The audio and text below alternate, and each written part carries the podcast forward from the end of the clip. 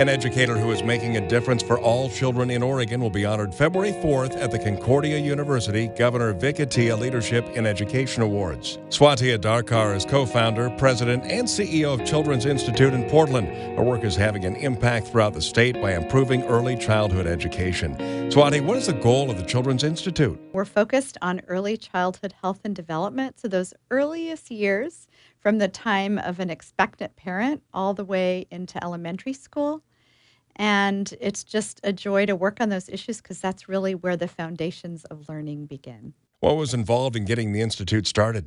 Well, I had the joy of being there from the very beginning and being part of the founding of the organization. And um, a group of business and philanthropic leaders uh, came together to say, look, we've got to align the public and private dollars with what works.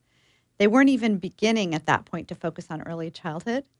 But uh, one of our founding board members, Dick Alexander, who was a big leader in the business community who's now deceased, uh, and one of the earlier recipients of the, this same award, um, was very clear eyed. And I shared his passion for prevention and the notion that we weren't going to improve our high school graduation rates or see a real change in education outcomes if we didn't work upstream and really support families and providers and educators to work together to make sure kids get a strong start. This is more than a program for just a small group of kids. Tell us about the work you've been doing to bring changes statewide. Where we got our was sort of um, where we got going was to focus on the legislature because right now, even still today, the burden of financial responsibility for those years of early learning prior to kindergarten still sit on the shoulders of parents.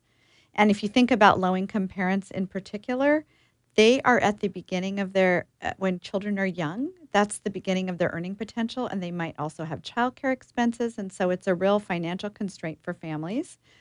And we don't have a sort of universal approach like we do the moment you're in kindergarten. And so what's exciting is we've made some headway in the legislate, working with the legislature to elevate the importance of funding. And this last session, was the biggest investment, the Joint Student yeah. Success Act, which is a billion dollars for education, of which 20% is focused on high quality services in the first five years of life. So that's been a um, steady drumbeat of the organization working on policy and advocacy. And what's been so inspiring is to have other partners join in and see it as a need. This program focuses on more than education, but also the health of children. Half or more than half of our children in Oregon get their health coverage through um, Medicaid, which is um, the, the insurance program that has allowed us to cover more children, which is great. But often, what happens in early childhood is the services that show you the quickest cost savings aren't always the ones focused on young children. By and large, young children are healthy. We're excited about that. But often, what are the cost drivers are things perhaps later health stage. And so there's always a need to help make the case for why to focus on those early health steps because they determine lifelong health outcomes, but you got to do it now. And sometimes you don't see the direct correlation um, between a well child checkup or immunizations.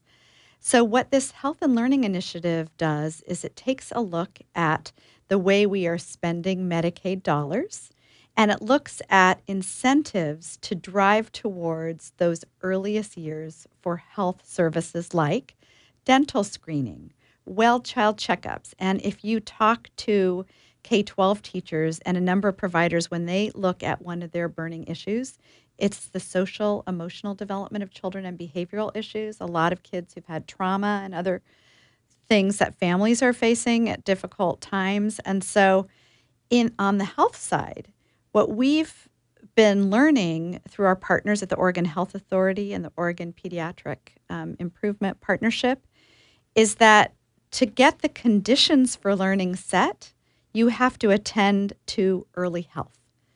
And so these partnerships are helping us to support kind of bonus payments for providers who step up and look at screening for delays and ensuring that their kids are getting in for those well child checks. And so it can sound technical, But really, if you boil it down, it's supporting parents to support their child's health and well being. The Children's Institute is also part of the national program Campaign for Grade Level Reading. How does that work?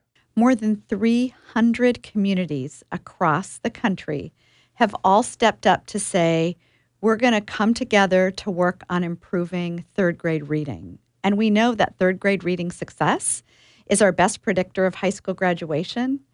The tricky part about that is that you don't get to third grade outcomes and proficiency just by teaching reading.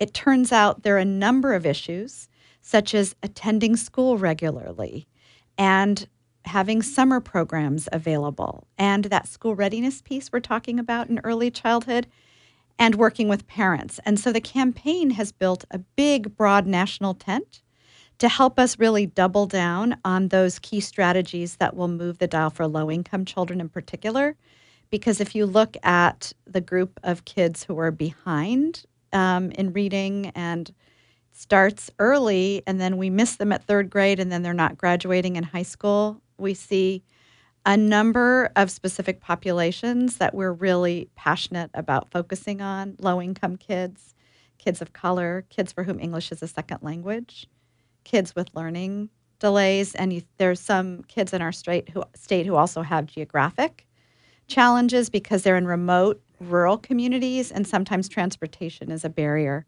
for them accessing services. So the campaign really mobilizes folks to move the dial on that. How do you see the Children's Institute growing in the future? What I'm really inspired by are the partnerships on the ground. We think about advocating at the state legislature, but then holding ourselves accountable to making sure we know that the money is well spent. And we've grown partnerships to look at how you put those funding streams together. Often at the state level, it's hard to think about how you work across agencies in communities.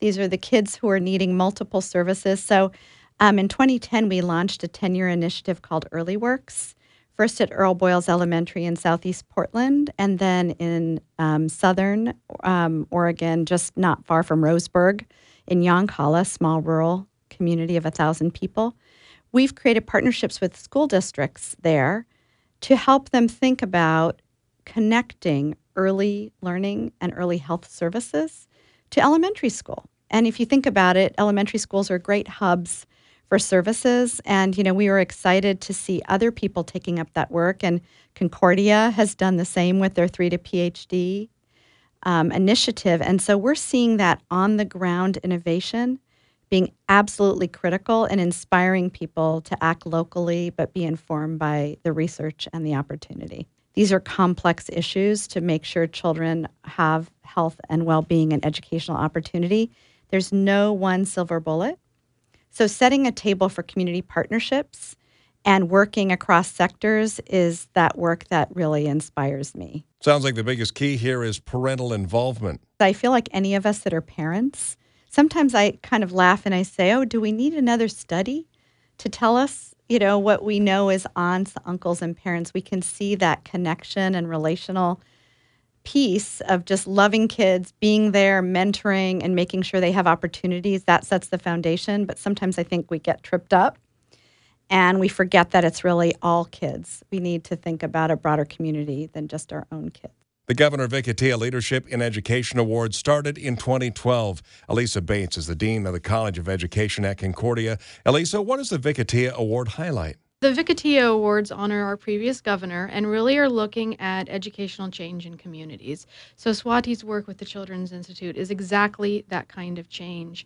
It mirrors the values and contributions that Concordia is looking for in our community, and it's reflective of Oregon's aspirations to really figure out how to support and value the children that we serve. You've had some big names involved in the award in recent years. Former Vice Presidential First Lady Jill Biden was here a couple years ago, yes. Um, and then last year it was Marilyn Cover, who has been instrumental in the um, Oregon law work with children in schools and helping them understand civics education through a legal perspective. And Concordia has the 3 to PhD program. How does that work? We're co located, the College of Education, inside Faubion School, and it's a pre K 8 school. But it's also got an early childhood division. So when they were creating this collaboration and building this building, Concordia intentionally contributed money to ensure that the early childhood piece, so everything that happens before you get to Portland Public Schools, is also represented in that building, so that that aspect of community engagement begins before the families are even ready to join Faubion in kindergarten, so that that early continuum of supports is available to the entire community, regardless of the age of the child. Um, and it's just, quite frankly, a delight to work every day in higher education in a building that has kids as young as six weeks old in that space and to really be able to just see that commitment to the community lived out through Kaiser Permanente's wellness supports and Trillium's family services, mental health supports, basics food. So the community wraparound approach that really can begin before they're quote unquote even officially a Faubion Portland public family. This year's awards ceremony will be held at the Hyatt Regency Portland on February 4th. The keynote speaker will be Common, the Grammy, Emmy, and Academy Award winning actor, musician, and education advocate. You can visit concordialeaders.com for ticket information.